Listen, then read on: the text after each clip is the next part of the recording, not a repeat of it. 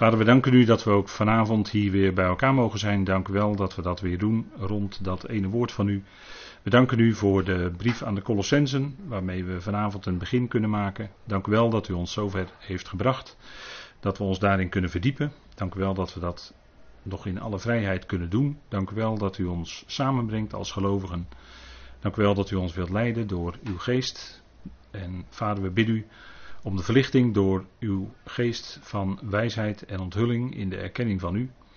Vader, we danken u voor de geweldige brieven van de apostel en in het bijzonder de voorkomenheidsbrieven, waarin zoveel bekend wordt gemaakt dat voor velen nog onbekend is, Vader. Maar dank u wel dat u ons daar kennis van geeft en Vader, waardoor we kunnen leven in ons dagelijks leven, waardoor we uitzicht hebben op die geweldige toekomst die u geeft. Waardoor we kracht hebben om in moeilijke omstandigheden te kunnen blijven staan. Vader, we danken u dat u ons het vermogen geeft daartoe.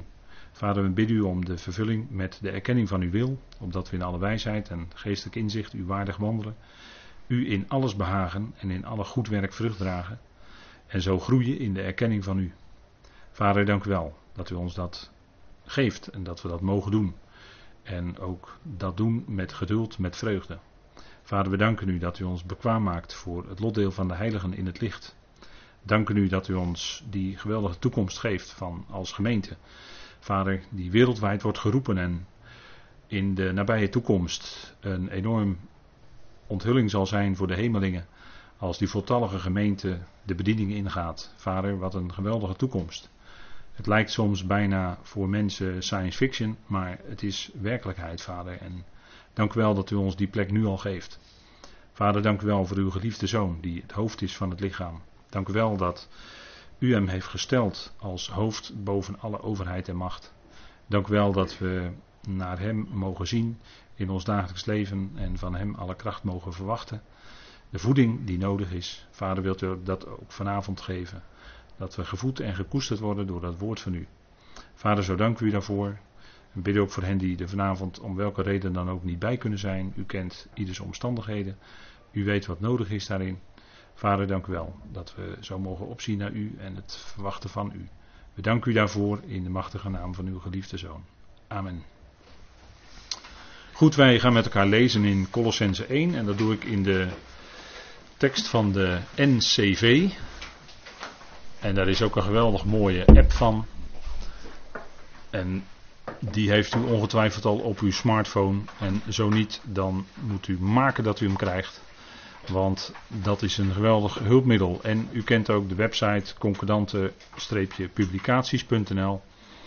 Daarin kunt u ook alle materiaal vinden wat ook via die app op uw smartphone, maar dan heeft u hem ook op uw computer en dan kunt u ook daarin alles lezen, bestuderen en noem maar op.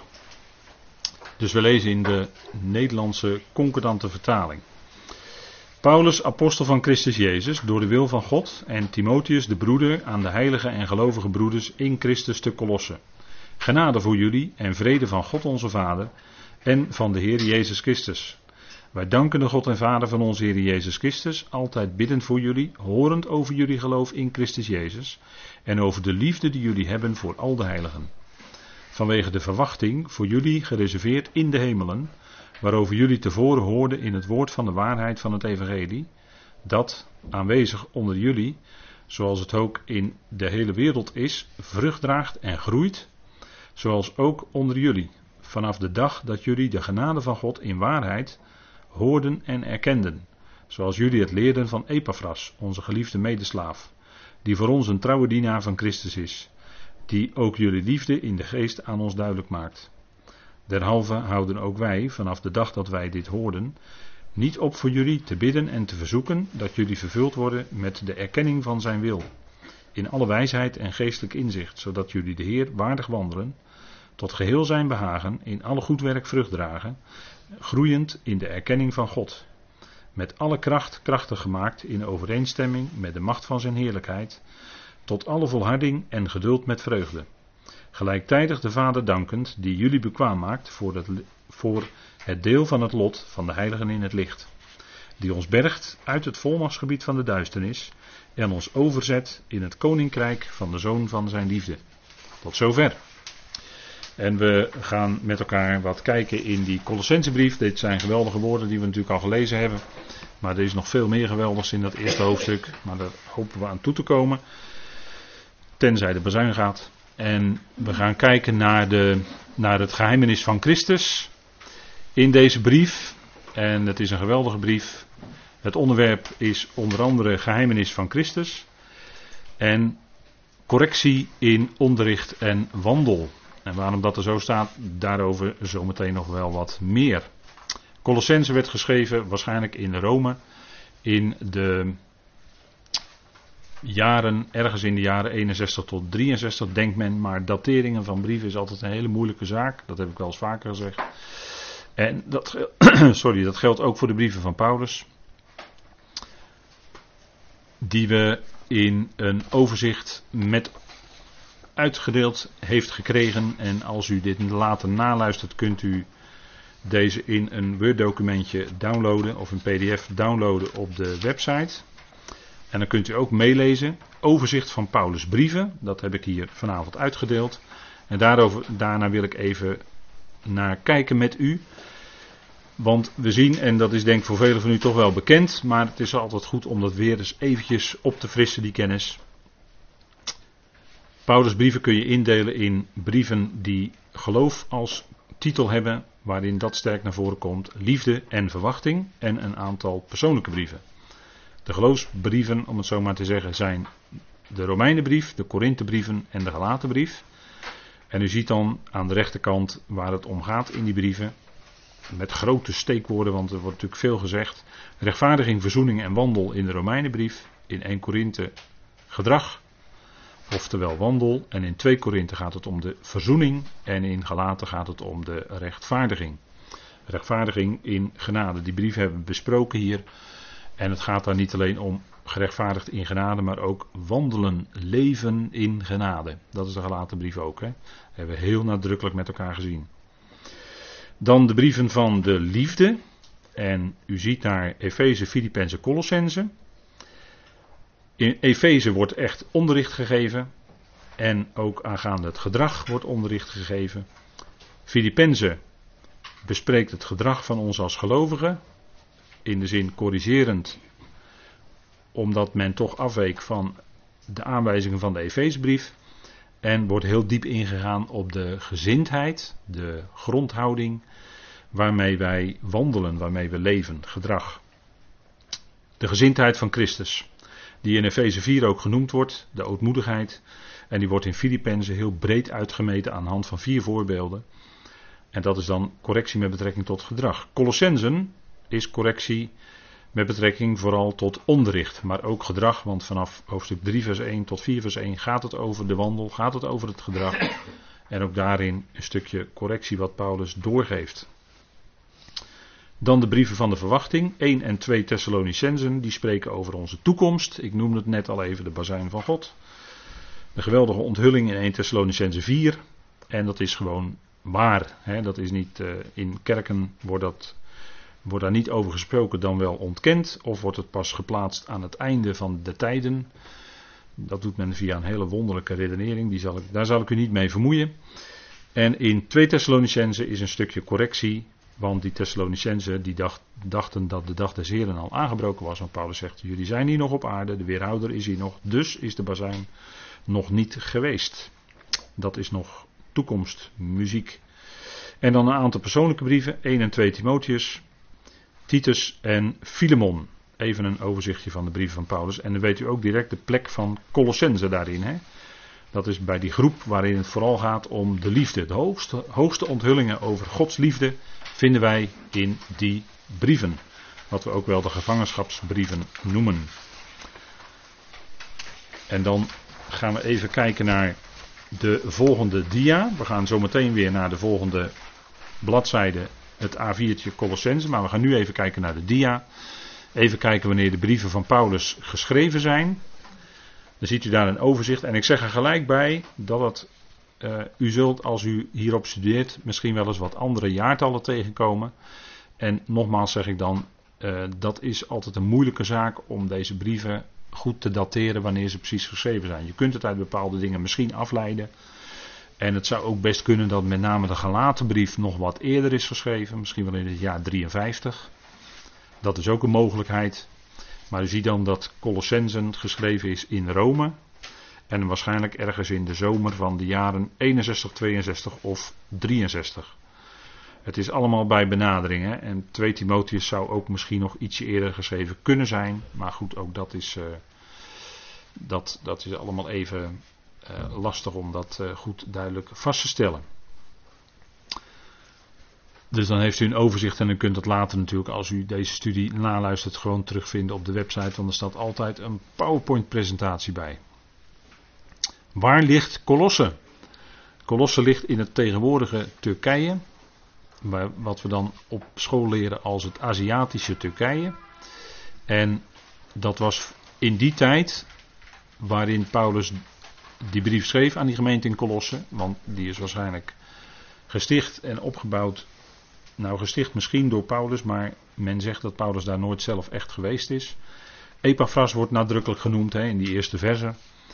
Um, die daar wel onderricht had gegeven. Hè, vers 7, we hebben het gelezen. Zoals jullie het leerden van Epaphras, staat daar. Onze geliefde medeslaaf. Die voor ons een trouwe dienaar van Christus is. Dus dat was wel iemand die daar onderricht had gegeven. Waardoor die gelovigen opgebouwd werden. Of hij de gemeente daar gesticht heeft. Dat is een andere zaak, dat, uh, dat is niet helemaal bekend. Maar in ieder geval, daar was een gemeente, dat, dat zeker. Paulus richt daar zijn brief aan en uh, de Efezebrief die is daar ook gelezen. Uh, net als in Laodicea, wat daar vlakbij ligt. U ziet het dus, en dat was de toenmalige Romeinse provincie Azië. En het land, de landstreek heette Frigië, waarin deze plaats Colosse lag. En ik weet niet of u daar wel eens rondgereisd heeft, maar dan, is, dan zult u zien dat daar van Colosse zelf eigenlijk niets meer over is. Maar u ziet hier nog een wat meer ingezoomd kaartje. U ziet daar de provincie Azië bovenaan staan: Frigië, Lydië en Caria.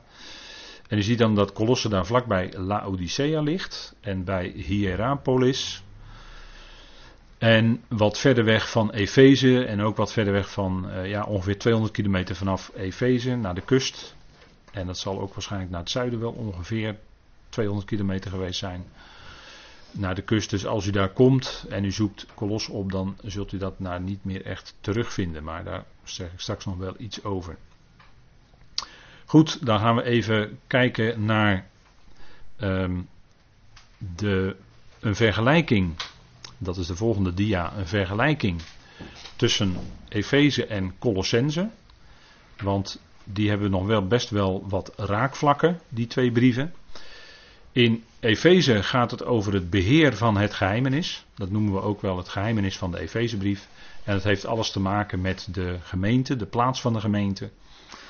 En dat heeft uh, ook nauw verband met het geheimenis van Christus. Dat is niet om het te verwarrend te maken, maar het geheimenis van Christus wordt genoemd in de Efezebrief. Alleen is niet het onderwerp van de Efezebrief. Het wordt zijdelings even genoemd in het kort, zegt Paulus ook in Efeze 3, dat hij in het kort daarvan geschreven heeft. Dat is het einde van hoofdstuk 1. En dat doet hij en dan geeft hij ook het verband aan met het Efeze geheimenis, wat vooral te maken heeft met het lichaam van Christus. En meer op de voorgrond in de Efezebrief staat de leden van het lichaam. En in Efeze wordt onderricht gegeven over de waarheid voor vandaag. dat is eigenlijk voluit de waarheid voor vandaag vinden wij in de Efezebrief. Natuurlijk is die gebouwd op de Romeinenbrief. Want zonder de onderbouwing van de Romeinenbrief kun je Efeze dan ook weer niet helemaal verstaan. Maar de hemelse roeping van de gemeente wordt in de Romeinenbrief nog niet bekendgemaakt. Dat wordt pas in de Efezebrief bekendgemaakt en dat is een ondergesneeuwd iets bij heel veel gelovigen. Dat is ondergesneeuwd onder tradities. De kerk is uh, geestelijk Israël, heeft zich geestelijk Israël genoemd.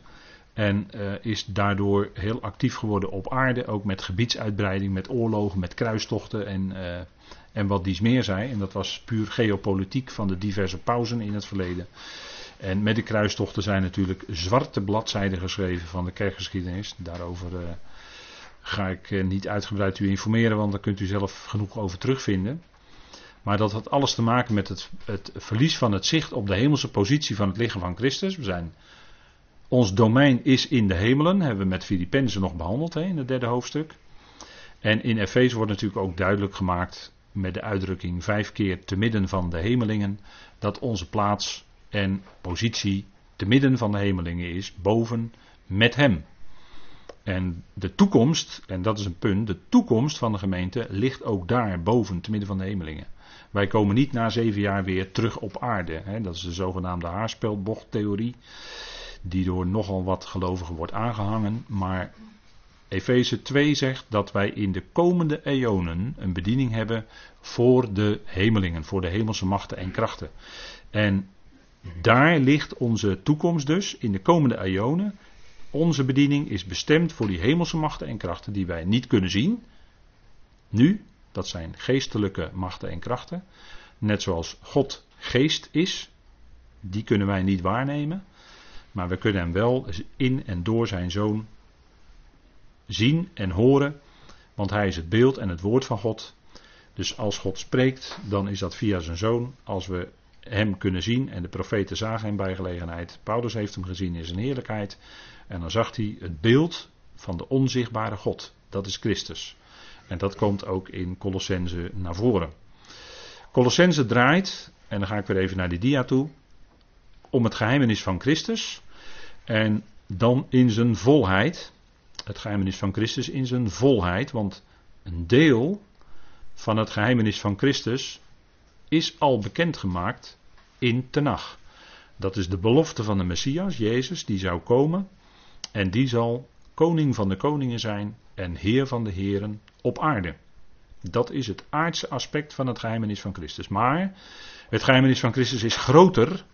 Het omvat zijn heerschappij, zal het hele universum, de hele schepping omvatten. Dus ook de hemelen. De apostelen wisten dat. Petrus zelfs schrijft daarover. En dat had hij vermoedelijk via Paulus vernomen. De verheerlijkte positie van Christus en dan zegt Petrus in 1 Petrus 3, vers 21 dat aan hem boodschappers en machten en krachten onderworpen zijn. Dus dat wil zeggen dat daar wijst Petrus heel even op de hemelse positie van Christus. Maar die noemt dat alleen maar even omdat de gelovigen uit de besnijdenis die Petrus volgen een aardse toekomst hebben en een aardse bediening. Dus die maakt daar niet meer over bekend. Dat wist hij ook niet. Paulus wel, en die maakt bekend de hemelse toekomst van het lichaam van Christus. En dan wordt dat geheimenis van Christus ook in volheid bekendgemaakt. Dat zijn heerschappij zal de, het hele universum omvatten. Hij is niet alleen de eerstgeborene van de schepping, maar hij is ook de eerstgeborene uit de doden. Hij is het hoofd van het lichaam, wordt in, in Colossense nadrukkelijk bekendgemaakt. Maar in Colossense 2 wordt ook gezegd dat hij het hoofd is van alle overheid en macht. Dus hij staat boven alles. dat is de heerlijkheid van Christus. Nu al en alle tegenwerkende machten en krachten, die zullen onder zijn voeten gebracht worden. En dan komen wij in beeld, want dat is mede de bediening van het lichaam van Christus. Om al die vijandige geestelijke machten en krachten onder zijn voeten te brengen. Dat alles zich aan hem zal onderschikken. Hij is het hoofd van het lichaam. Dat wordt nadrukkelijk naar voren gebracht. Hè? Dat wordt heel sterk in Colossense gezegd. Dus dan zie je eigenlijk twee kanten. In Efeze de leden van het lichaam op de voorgrond en in Colossense hij als hoofd van het lichaam. En in Colossense wordt correctie gedaan door Paulus met betrekking tot afwijking van de waarheid van de Efezebrief. Dus er wordt opnieuw ook gewezen op de hemelse positie. Dat hebben we ook gelezen hè, in uh, vers 5. Daar wijst Paulus op de verwachting voor jullie gereserveerd in de hemelen. En die verwachting die is ook voor onszelf in de hemelen. Het is niet zo dat die verwachting in de hemel is en dat wij die op aarde zullen genieten. Dat is een menselijke doorredenering. Nee, we moeten dit kijken naar de Efezebrief. Dat is de, het centrum. Dat is de, de kern van de zaak. En vanuit de Efezebrief weten we dat die verwachting gereserveerd in de hemelen, dat dat de hemelse toekomst is van het lichaam van Christus. Dat is op een goede manier schrift met schrift vergelijken. En hij zegt ook waarover jullie tevoren hoorden in het woord van de waarheid van het evangelie. En dat wordt ook verkondigd in de Efezebrief. En daarmee refereert hij ook nog aan de Romeinenbrief zelfs. En dat is het onderwijs wat Paulus mocht brengen, het woord van de waarheid. Goed, dan gaan we even kijken naar ons tweede A4'tje. Daar zien we een structuuroverzicht van Colossense.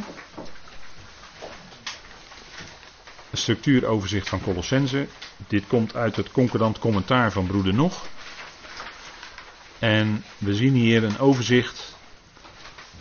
En u ziet de introductie en u ziet ook aan de structuur hoe ik, hoe ik het uh, heb uitgewerkt visueel.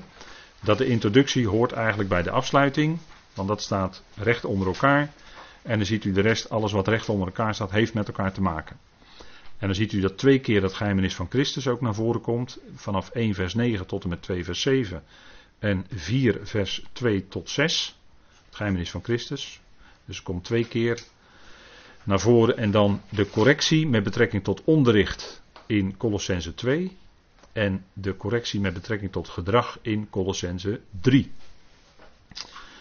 Dus dan ziet u een prachtig overzicht van deze brief. En dit zijn structuren die wij in de hele schrift terugvinden. Waaraan ik vind, dat, maar goed, dat is mijn overtuiging. Dit is een stempel dat er door God geïnspireerd is. Dit kan een mens niet bedenken. En dat is met de hele schrift zo. Je vindt deze, dit soort structuren in de hele schrift terug. En dat kan een mens niet bedenken. En bovendien, de hele schrift die een eenheid is. Zo alles bij elkaar passend. En verbanden met elkaar op een hele bijzondere manier. Dat is door God geïnspireerd. Dat kan niet anders. En dat is dan ook de waarheid. Hè? God verkondigt in de schriften ten eerste wie hij zelf is. Hij spreekt, en dat is het uh, punt van de afgelopen 2000 jaar. Iemand heeft daar wel eens een boek over geschreven. The Silence of God, of The Silence of Heaven. En dat gaat erover dat God in deze afgelopen 2000 jaar zwijgt. En dat is eigenlijk heel bijzonder, want God is per definitie een sprekende God. En hij spreekt zijn woord, en zijn woord zal ook dat doen wat hem behaagt. Als hij het gesproken heeft, dan gaat dat ook gebeuren. Dat is een ding wat zeker is. En daarvan zijn al heel veel voorbeelden te noemen. ik noem u alleen maar, dat schiet me zo te binnen, in de psalmen staat dat de soldaten over zijn kleding het lot zouden werpen. En wat gebeurde er bij het kruis? Honderden, honderden jaren later, exact datgene wat in de psalmen staat. Ik meen psalm 22 of 69, dat wil ik afzijn. Maar het staat daar gewoon. De voorzegging dat Judas hem zou overleveren, staat ook in de psalmen. En moet ik nog doorgaan? dit zijn maar twee voorbeeldjes, maar er zijn heel veel voorbeelden te geven van profetie. de Heer in zijn opstanding, hij was bij de rijken in zijn dood, zegt Jezaja 53. Wat overigens in de synagogelezingen niet gelezen wordt bij de Joden. Jezaja 53, ik heb het laatst nog gecheckt. Maar als u gewoon naar een website gaat en u, u, ziet, u ziet al die lezingen, die cyclus van één jaar of drie jaar, dan wordt Jezaja 53 en het boek Daniel niet gelezen. Dus dat, houdt men erbuiten. Maar in Jezaja 53 staat uitgerekend dat hij, de Messias, bij de rijken zou zijn in zijn dood. En hij was in het graf, een nieuw graf in de tuin van Jozef van Arimathea. Dat was een rijke man. En zo werd die, ook die profetie heel nauwgezet vervuld. Hè? In de komst van de Messias Jezus, in zijn opstanding, dat werd vervuld. En Petrus die haalt Psalm 16 aan. Nou, ik zou door kunnen gaan. Maar de schriften zoals die geschreven zijn, die worden vervuld. En ook wat nu nog toekomst is, hè, die geweldige verwachting die wij hebben, wat ons aangezegd is, ieder woord van God is belofte. En dat zal hij vervullen ook. Daar is hij God voor en daar staat hij zelf garant voor. Hij zal doen wat hij beloofd heeft. En daarin hebben wij de hoop en de vertroosting van de schriften, zegt Paulus. Als je vertroost wil worden, dan zou je dat doen door het lezen van de schriften. En die troost zit erin dat er in de toekomst een geweldige verandering zal komen. Het zal niet blijven zoals het nu is. Het blijft niet bij de situatie dat wij stervend zijn en uiteindelijk ook doodgaan. En dan is iedereen gelijk hè, in de dood, zegt de prediker. Rijk of arm. Wat je ook op je kerfstok hebt, maar iedereen is in het graf gelijk. Dan is het voorbij. En dan zal er in de toekomst ook opstanding zijn. Want het begraven wat wij doen, dat doen wij in verwachting. Als het om gelovigen gaat, 1 Korinthe 15, dan zien we dat als een zaaien. alsof het graankorrels zijn. Maar God zal daaraan heerlijkheid geven in de opstanding. Het is nu nog een dode akker die we zien, maar het zal zijn leven. Hij zal spreken en dan zal er leven zijn. Eerst voor het lichaam van Christus. En dat is de vertroosting die we hebben uit de schriften, dat hij zal spreken en dan zullen de doden leven. Dat is geen, dat is voor ons geen twijfel, dat is vaste zekerheid, dat is gegarandeerd, dat gaat gebeuren daar staat hij zelf garant voor. Hij heeft die belofte gegeven. Want evenals in Adam allen sterven, zo zullen ook in Christus allen levend gemaakt worden. Wie? Allen. Niemand uitgezonden dus. En dat, zal, dat woord zal werkelijkheid worden. En dat had Hosea al gezegd. He, 1 Korinthe 15 wordt geciteerd uit Hosea 13. Dood, waar is uw prikkel? Dat zal opgeheven zijn in de toekomst. Dat gaat God doen. God heeft het laatste woord. God zij dank. En wat mensen ook beweren in hun filosofieën en in hun waan waarin ze lopen, want ze weten het niet, maar ze lopen in een waan. En dan is het geweldig dat wij daarvan door genade gered zijn. En dat God daar eh, ons uit die waan heeft gehaald en ons de waarheid laat zien. Maar dat ligt niet in onszelf, dat is puur en alleen genade. En zoals Paulus, de apostel, was het toonbeeld van genade voor deze tijd. Hij was niet op zoek naar God. Hij, hij blies dreiging en moord toen hij op weg naar Damascus was. Hij wilde zich helemaal niet bekeren. Helemaal niet, integendeel zelfs. Hij vervolgde de mensen die van die weg waren, van Jezus. Hij was een vijand van Jezus op dat moment. En wat doet God? Hij neemt hem en hij zet hem in zijn bediening van apostel zelfs. Notabene apostel. De hoogste bediening van een mens in deze tijd. Van genade. Hè? Dat, maar die werd goed, het apostolische is aan het begin afgesloten geworden. Maar goed, daarover straks ook nog meer. Maar dat is hij geworden. En het is louter en alleen genade. En daar komt Paulus van getuigen. Ik ben de voornaamste van alle zondaren. Nou, als de ergste zondaar al gered is, dan is het uh, voor God eigenlijk uh, niet zo moeilijk meer om de rest ook te redden, toch? Dat is toch een hele simpele optelsom, denk ik. Nou, Paulus, die spreekt daarvan, die had de Heer gezien. Hij kon zeggen, ik heb de Heer gezien, maar hij had hem alleen maar in zijn heerlijkheid gezien. En dat was geweldig en daar mocht hij ook van spreken. En dan zijn we weer bij de Heer uit en dat is ook, komen we weer bij de Heer uit. Dat is ook het centrale van Colossense 2. Als u even op uw A14 nog kijkt, in het midden ziet u daar staan Gods complement. Christus is Gods complement. En daarmee is hij het antwoord op alle filosofie filosofie, wijsbegeerte, gedachten van mensen, die doen allemaal niet ter zake. De wijsheid van de wereld, zoals toen de tijd in Athene, die is in feite al te kijk gezet, want Christus is het antwoord op alle filosofie. Hij is het beeld van de onzichtbare God. Hij is degene die God naar de mensen toe laat zien. En daarmee is ook de oorsprong bekend. Want alles is vindt in hem zijn oorsprong.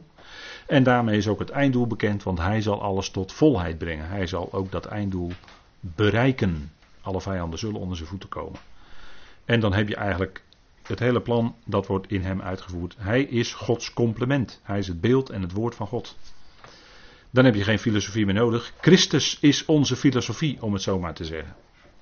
En hij is ook ons complement. En daarin is hij het antwoord op alle religie. Wij hoeven dus niets te doen.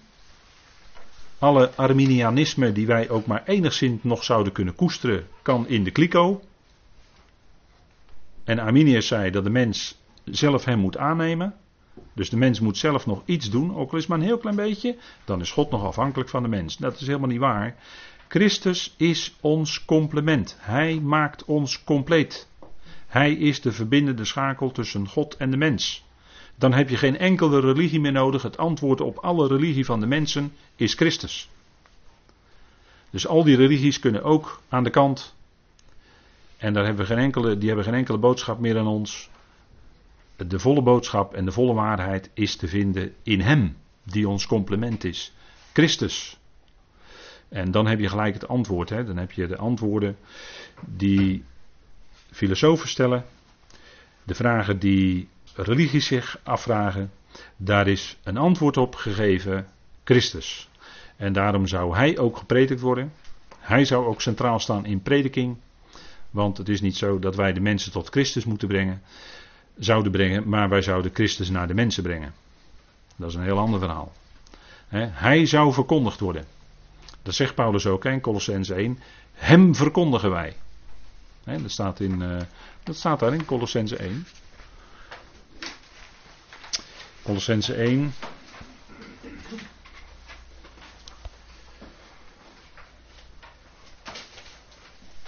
Daar gaat het over eh, Christus onder jullie. De rijkdom, vers 27. Aan wie God bekend wil maken. De heiligen aan wie God bekend wil maken. Colossense 1, vers 27. Waar de rijkdom van de heerlijkheid van dit geheimenis is onder de natieën. Dat is Christus onder jullie. onder in de zin van te midden van. De verwachting van de heerlijkheid.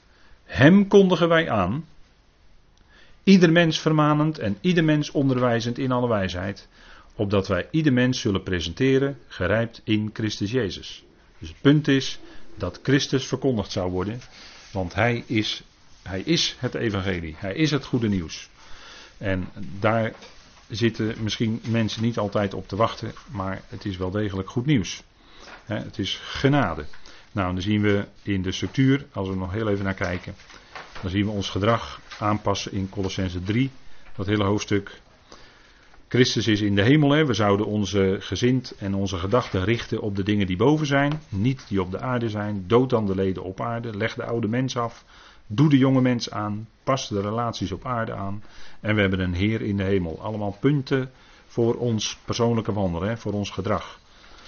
En daar zullen we in de toekomst misschien nog wel aan toekomen om dat te gaan bespreken. Maar goed, even laten we het zo als het voor nu is. En we gaan kijken naar de brief zelf. Colossense 1, vers 1. Colossense 1, vers 1. En dan lezen we Paulus, een apostel, de apostel van Christus Jezus. En het schilderij wat u op deze dia ziet. Het schilderij wat u op deze dia ziet is een schilderij van Michelangelo. Brio Narotti is zijn achternaam, schijnt het. En dat is een heel groot kunstenaar en wetenschapper en noem alles maar op geweest. En die heeft onder andere de schilderingen in de Sixtijnse kapel gemaakt. En dit is dan de roeping van Saulus, zoals Michelangelo dat schilderde. En dit is een plaatje wat u dan. Uh, dit is een groot schilderij van hem, maar dit plaatje kunt u vinden bij, uh, op een website van de Statenvertaling bijvoorbeeld. Dus bijzonder, hè, de roeping van Saulus dat is toch wel uniek, maar dat is een, uh, eigenlijk een, een, signaal voor, deze, voor dit beheer van de genade. Zoals Saulus geroepen werd, dat was puur genade. En dat is eigenlijk voor iedereen die daarna geroepen wordt ook het, ja, ook het voorbeeld, het toonbeeld, hoe moet je het zeggen? Het is puur en alleen genade. En dat is, dat is karakteriseerde het leven van de apostel na zijn roeping. En hij heeft door die boodschap van genade te brengen ook veel moeten lijden. Maar ook in deze brief, in het eerste hoofdstuk, zegt hij ook iets bijzonders in vers 24. Paulus heeft veel moeten lijden. Hij heeft dat evangelie verkondigd, waarvan hij dienaar werd.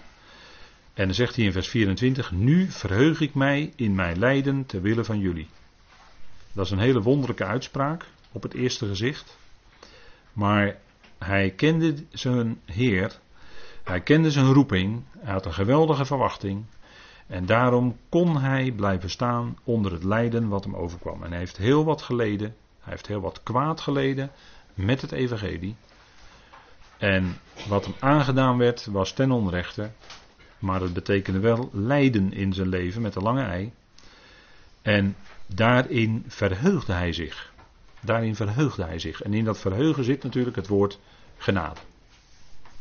Paulus zag dat ook, hebben we met Filippenzen 1 besproken. Hij zag dat lijden ook als genade. Filippenzen 1 zegt hij dat hij zich verheugde, dat, hij, dat het genade van God is. Zegt hij niet alleen in hem te geloven, maar ook voor hem te lijden, voor Christus te lijden. Dat zag Paulus ook als genade. En dat zegt hij hier in feite ook, alleen ligt de nadruk op zelfs die vreugde van de genade. Thans verheug ik mij in mijn lijden, ter wille van jullie, en vul in zijn plaats in mijn vlees aan wat ontbreekt aan de verdrukkingen van Christus, ter wille van zijn lichaam, dat is de uitgeroepen gemeente. Dus daarin had Paulus een hele unieke plaats, een hele unieke positie. Als apostel heeft hij met dat evangelie heel veel moeten lijden. Want mensen zitten niet te wachten op de waarheid. De mensen die koesteren liever de duisternis waarin ze zitten, zei de Heer Jezus al in Johannes 2, want hun werken zijn boos. En de Heer kende en daarom kon hij zich niet altijd aan mensen toevertrouwen. dat is ook een punt. Hè? De Heer kon zich niet altijd aan mensen toevertrouwen, omdat mensen soms de duisternis liever hebben dan het licht. En hij is het licht van de wereld. En tot op zekere hoogte willen mensen dan soms wel wat licht accepteren. Maar als het te ver gaat, of als het te diep gaat, dan wijzen mensen het toch af. Dat kan. En dat heeft ermee te maken wat de Heer Jezus zegt. En dan moet het licht goed doorbreken in je leven. En de Heer moet een werk doen. Wil hij die duisternis helemaal verdrijven. Maar dat is, ook dat is zijn werk. Dat is zijn werk. Dat hij de duisternis uit je hart verdrijft. Dat is genade als hij dat doet. Als het licht van het evangelie gaat doorbreken in je leven. Dat is bijzondere genade. Dat ga je pas door de jaren heen ga je dat meer beseffen. Dat besef je niet in een maand. Als je net tot geloof bent gekomen. Dan ben je heel blij. En zit je vol met vreugde als het hè, normaal gesproken. Als je net tot geloof gekomen bent. Maar als het licht echt door gaat breken, dan ga je dat later inzien dat het genade is. Misschien zei je in het begin nog: Ik heb gekozen voor Jezus. Maar later ben je erachter gekomen dat Hij al lang had gekozen voor jou. Dat God al lang al voor de nederwerping van de wereld jou had uitgekozen in Hem. Daar kom je later pas achter. En dan gaat het hele eigen kiezen voor Jezus aan de kant. En dat zei de Heer Jezus ook tegen zijn discipelen in Johannes 15. Niet jullie hebben mij, maar ik heb jullie uitgekozen, zei hij tegen zijn discipelen. Hij kwam langs en hij zei: Volg mij. En ze volgden hem. Maar die kracht om hem te gaan volgen, die was ook door God gegeven. Dat de Heer Jezus zijn bediening op aarde eh, deed, kon hij alleen maar doen omdat de Vader hem daartoe de kracht gaf. En hij kon alleen maar datgene doen wat de Vader hem gaf te doen. Leest u Johannes maar erop na. Hij kon alleen maar die woorden spreken die hij de Vader hoorde spreken. Leest u het maar na, staat allemaal in Johannes. En zo was bij Paulus niet anders. Hij kon alleen maar datgene spreken wat hij van zijn verheerlijkte Heer doorkreeg. Dat evangelie mocht hij spreken. En dat spreken wij, wij kunnen dat slechts naspreken. Nazeggen, hè, wat geschreven staat, meer niet. God doet in deze tijd geen nieuwe onthullingen. Ik zei er net, in de afgelopen 2000 jaar is er voor, voor de mensen eh, is het zo dat God zwijgt. Er komen geen nieuwe onthullingen bij mensen zeggen bij gelegenheid wel zo spreekt de Heer, maar dat is dan de voorganger die spreekt, niet de Heer. Ja, sorry, ik ben nu even scherp, maar zo is het. Dat is even voor de duidelijkheid. maar je kunt alleen maar zeggen, de Heer zegt dit of dat, en dan moet je uit de schrift citeren. Dan moet je de schrift citeren en dan ook nog de juiste verbanden. Dan laat je Gods woord spreken. Je kunt Gods woord ook heel makkelijk laten buikspreken. Je kunt alle mogelijke theorieën vanuit Gods woord kun je naar voren brengen wat je wil. Maar de enige manier is kijken in het tekstverband waarin het geschreven staat en dan heeft het zijn betekenis en zijn kracht. En je moet kijken wie heeft het geschreven, wanneer en aan wie is het geschreven. En dan kom je verder in verstaan van de schrift. En anders dan haal je alles hopeloos door elkaar. En dat is, dat is wat we helaas, helaas. En het gaat er niet om dat wij het beter weten, helemaal niet. Maar je ziet die verwarring om je heen. En je komt er alleen maar uit als je die lijnen van de schrift aanhoudt, wat de schrift zelf aangeeft. Dat is de enige manier. Hè?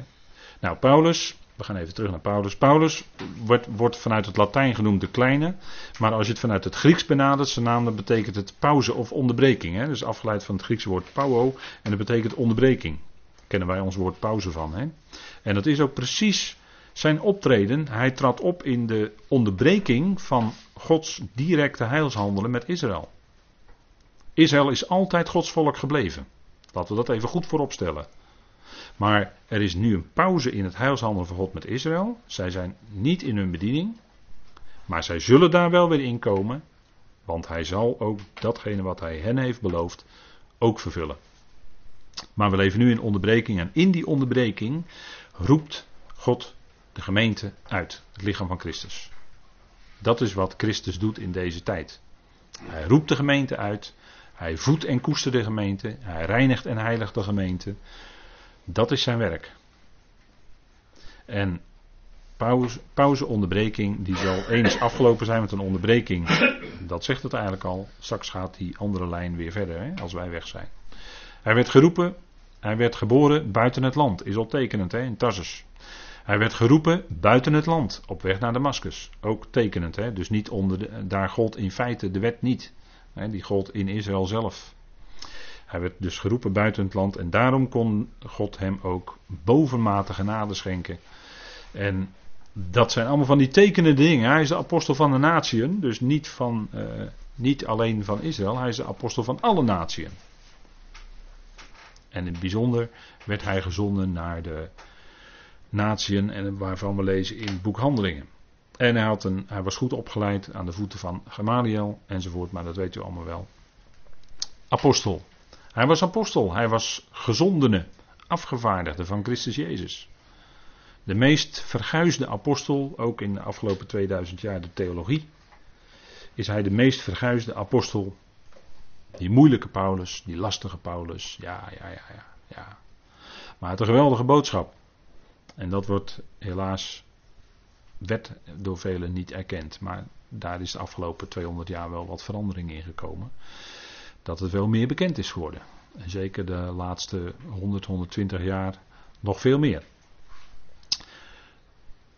En de discipelen, dan, die waren ook apostelen, dat waren de twaalfen. Die waren apostelen. Hij is, hij is apostel van Christus Jezus, hè? Christus Jezus, dus de verheerlijkte Heer. Daarom staat de titel Christus voorop omdat hij nu verheerlijkt is. En dan wordt u door Paulus genoemd Christus Jezus. Hij is de apostel van die verheerlijkte Heer. De discipelen, de apostelen van de besnijdenis, zijn de apostelen of discipelen van Jezus Christus. En hun bediening is dan ook op aarde. Zij zullen ook in de toekomst zitten op twaalf stammen, of uh, twaalf tronen om de twaalf stammen van Israël te richten. dat is in de, in de toekomst van het koninkrijk. En na deze beginperiode, het fundament is gelegd. Zijn er geen nieuwe apostelen meer, ondanks het apostolisch genootschap, maar er zijn geen apostelen meer. Tekenen en wonderen zijn verdwenen, want de koninkrijks, aardse koninkrijksbediening hield ook op. Het spreken in tongen verstomde dus en het profeteren hield op. Dat kunt u allemaal nalezen in 1 Corinthië 13. Dat was een enorme verandering in die tijd. En daarna eh, zien we dat, dat dat dus het overzicht is van onze tijd. Hè. Zodra iemand zegt ik ben een apostel, weet u al dat het niet klopt. Want na die apostolische tijd zijn er geen nieuwe apostelen meer bijgekomen. Dat geldt voor deze tijd. Goed, dan nog wat bekenden uit Kolossen. U ziet hier een foto en dat is een uh, ruïneheuvel. Boven Kolossen, dus daaronder ergens ligt Kolossen, maar dat is dus uh, verwoest geworden. En dat is tot een uh, ruïneheuvel geworden. Dus als u daar komt, dan ziet u dit. En het kolosse wat er was, dat is er gewoon helemaal niet meer. Hè. Dat, is, uh, ja, dat is weg. Dat is nu uh, niet meer zichtbaar. En bekende mensen uit Kolossen zijn Filemon en Onesimus, weet u wel, die weggelopen slaaf, die eerst niet bruikbaar was, maar dat is de genade. Hij kwam terug en hij werd heel bruikbaar ook dat is de genade. Mensen kunnen soms, dat kan gebeuren, mensen kunnen soms bij de genade weglopen, maar kunnen later ook weer terugkeren. hoe zou het zijn als wij mensen die echt willen terugkeren niet zouden accepteren? Dat zou helemaal indruisen tegen de genade. Dat kunnen we niet doen. Dat kunnen we niet doen. Als iemand wil terugkeren, Onesimus, dan zouden we genade schenken. Wie zijn wij om iemand te weren? God accepteert mensen. God is degene die mensen aanvaardt. En het, is voor, het gold voor ons allemaal. Dat, op het moment dat we tot geloof kwamen, was het kom zoals je bent. En je mocht komen zoals je was. Met al je lek en gebrek. En misschien zegt u, nou, vandaag, eh, maak, vandaag de dag maak ik nog fouten. Jazeker, dat doen we allemaal. En daarom juist zouden we blijven bij de genade. Want onder de wet heb je, het, heb je niks hoor, dan word je veroordeeld. En dan doe je het nooit goed. Maar de genade is juist datgene wat je steeds weer verder helpt. En wat je kracht geeft. En wat je juist uitdeelt boven datgene waarvan jij zegt, ja maar dat kan ik helemaal niet. Ja, maar door de genade God kan het wel. Door de genade van God kan je het wel. En, en dat zien we dus in het leven van Onesimus. Hè? De weggelopen slaaf. En toen hij weggelopen was, was hij onbruikbaar. Maar Paulus zegt tegen Filemon, hij is nu zeer bruikbaar. Dus ontvang hem. Met alle genade en alle ruimte. Dat is de genade. Hè? Zonder voorwaarden. Die, dat is die onvoorwaardelijke liefde van God. Dat is het kenmerk van genade, dat er geen voorwaarden gesteld worden. De liefde van God is dat jij door God geaccepteerd wordt als mens zoals jij bent. En dan mag je komen. En de deur is nooit dicht bij vader. Dat kan niet, dat is onmogelijk. Ieder kan bij de vader komen. En uiteindelijk zal het ook werkelijk zo zijn dat ieder bij de vader komt. Want het hart van vader is groot genoeg. Voor iedereen. En tijdelijk, tijdelijk laat die mensen, en dat is om, om dingen te leren, tijdelijk laat die mensen door een periode van duisternis gaan. En het kwaad, het heeft allemaal zijn bedoeling in Gods plan. Maar eh, als er nog duisternis en kwaad is, dan is dat niet het einddoel. Dat dan zijn we nog op weg. Dan zijn we nog op weg naar dat einddoel toe. We moeten nooit het proces verwarren met het einddoel zelf. Het einddoel is God, wordt alles in alle. En op weg daar naartoe gebeuren er allerlei dingen die moeilijk zijn. En het ergste lijden was de Heer Jezus aan het kruis. Want zo erg is het geworden. En het was een noodzakelijk kwaad, want van de ene kant bekeken was het een geweldig kwaad wat werd gedaan. Hij, de zondeloze, die geen zonde had gedaan, die nooit zijn doel had gemist, die werd gekruisigd. Dat was een groot kwaad. En toch moest het gebeuren van Gods wegen. Want Petrus zegt op de Pinksterdag dat hij naar de bepaalde raad en voorkennis van God gekruisigd werd. dat, was niet, dat kwam niet zomaar uit de lucht vallen, of dat was niet alleen maar wat mensen deden. Nee, dat was naar de bepaalde raad en voorkennis van God. dus, dat, dus hij moest ook door die duisternis gaan van Golgotha. Maar dat was tijdelijk. En daarna kreeg je het open graf, kreeg je de opstanding. En dat is het geweldige. En dat is de garantie dat die hele oogst ook gaat komen. Kijk, en dan heb je troost hoor. Dan heb je bemoediging vanuit het woord. dat is die geweldige verandering die God gaat geven in zijn plan. En hij doet dat in, in, in, in fasen, dat weten we. maar dan, dan uiteindelijk zal een ieder aanschuiven bij God, zo mag het ook zeggen, denk ik. En zullen we antwoorden krijgen op waarom het zo gegaan is. Want nu vaak tasten we nog in het duister van waarom gaat het nou zo? Waarom gaat het nou zo? U weet wel, al die draden van dat borduurwerk, hè, dat er, toen ik de laatste keer sprak op zondag. Dat borduurwerk, al die rare draden die je maar ziet. Aan, maar dan kijk je aan de onderkant. En aan de bovenkant zul je zien dat er een geweldige uitkomst is. En dat het schitterend is. Dan zal die diamant van de genade aan alle kanten schitteren dat zullen we dan gaan zien. En dat is geweldig als je ogen geopend worden voor die waarheid. Dan ga je ook anders kijken. Het, het, perspectief. hoe kijk je naar de dingen? We gaandeweg leren kijken zoals de apostel Paulus keek naar de dingen. En dan ga je door de dingen heen zien. Het is het proces. Het is nog het proces. En het is moeilijk en het bezorgt tranen en verdriet. Maar het is niet het einde. Het is niet het einde. De uitkomst is geweldig. En dan heeft ieder geleerd. Dat is de bedoeling van het plan van Eone. Dan heeft ieder geleerd door tegenstellingen. En zullen ze de heerlijkheid van God, zullen we allemaal de heerlijkheid van God ten volle kunnen waarderen. En Hem eren als die grote God die liefde is. En die een geweldig plan. Ja, dan zullen we allemaal erkennen, ja vader, het was een geweldig plan. En nu zie ik in hoe het allemaal, waarom het allemaal zo moest zijn in mijn leven. Nu zie ik het in. En dat gaan we zien. En dat is een geweldige troost en bemoediging. Als we nu met dingen zitten, als we nu tegen dingen aanlopen, dan weten we, nee vader, vader u doet het ten diepste niet verkeerd. Ik vertrouw u. En dan kunnen we verder. En dat geeft blijdschap en dat geeft ook vreugde in je hart. En dan kun je s'nachts weer slapen. Ons leven, kijk, Paulus was, en dat moeten we ook even goed vaststellen. Paulus was apostel, staat er in vers 1 van Christus Jezus, door de wil van God. Het was de wil van God. En dat is een notitie, die, dat is natuurlijk niet zomaar een loos tussenzinnetje. Nee, het was de wil van God dat Paulus tot apostel geroepen werd. En het was ook de wil van God dat hij eerst door die andere fase heen ging. Dat hij zoveel jaren in zijn leven al die dingen, door al die dingen heen is gegaan. Dat hij opklopt tot het, opklom tot het hoogste van het Jodendom. Uh, met uh, Filippenzen gezien, hè, Filippenzen 3. Maar dat moest zo zijn, dat was de wil van God voor zijn leven. En kijk, hij was net als het mannetje hier, hè, die, uh, God wees die kant op. En Paulus, die was dat zwarte mannetje, hè. Die ging er dwars tegenin. Maar die vinger van God die bleef toch die andere kant op wijzen. En uiteindelijk moest God dan goed ingrijpen. En toen draaide hij in één keer om en toen wilde Saulus ook. En zo is het met de mensen. dan, dan zeggen ze ja, God wil. En dan gaan ze dwars in tegen wat, uh, wat God wil.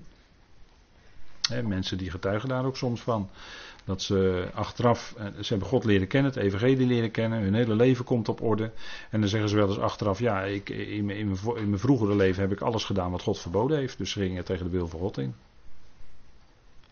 Tot een moment kwam dat God dat licht gaf in hun leven. Ja, en toen kwam hun persoonlijk leven en hun gedrag, ja, dat kwam ook allemaal op orde. Toen gingen ze zien hoe het werkelijk zit vanuit God. En dat moet je eerst gaan zien, hè ons leven en de wil van God. Kijk, God wil de redding van alle mensen.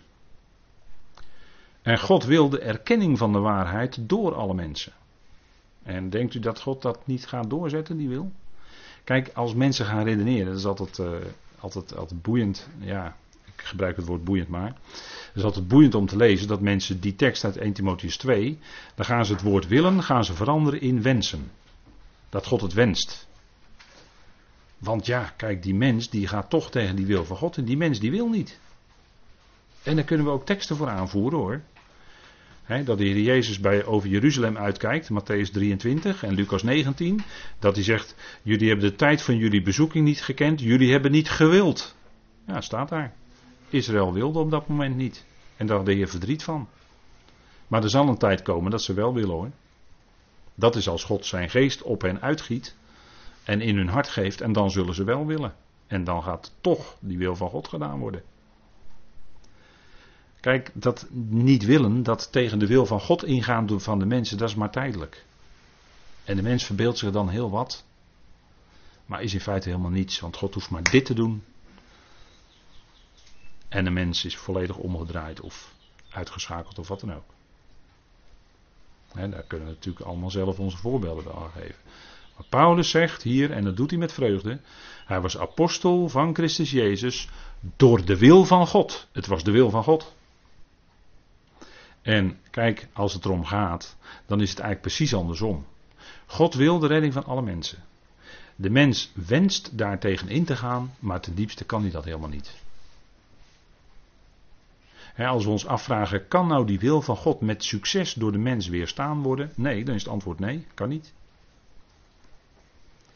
Want wat verbeel je nou als mens? Dat jij tegen God in kan gaan? Dat jij tegen de wil van God je verzet? Wat verbeel je nou eigenlijk, joh? Je bent helemaal niks vergeleken met die grote God. Door wie je gemaakt bent, die jou gewild heeft, die jou bedoeld heeft.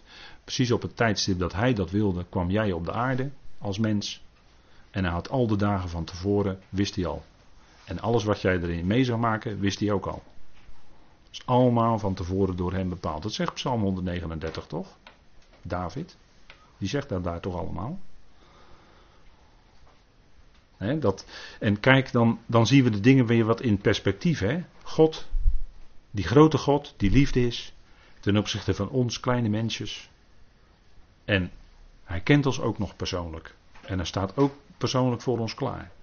Daar is hij helemaal niet te groot voor. Nee, in tegendeel, hij wil dat juist. God is een God die gebeden wil zijn. En dan zien we en, en je ziet in talloze voorbeelden in de schrift dat die, die wil van de mens, dat stelt helemaal niks voor. En laten we nou niet uh, filosoferen.